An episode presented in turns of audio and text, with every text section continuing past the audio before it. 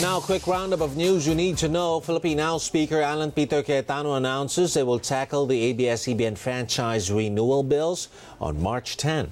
That's as the Senate approves a simple resolution expressing the sense of the Senate to allow ABS-CBN and its subsidiaries to continue to operate pending its franchise renewal. The COVID-19 death toll in Iran climbs to 77. And former U.S. Vice President Joe Biden racks up a string of victories on Super Tuesday.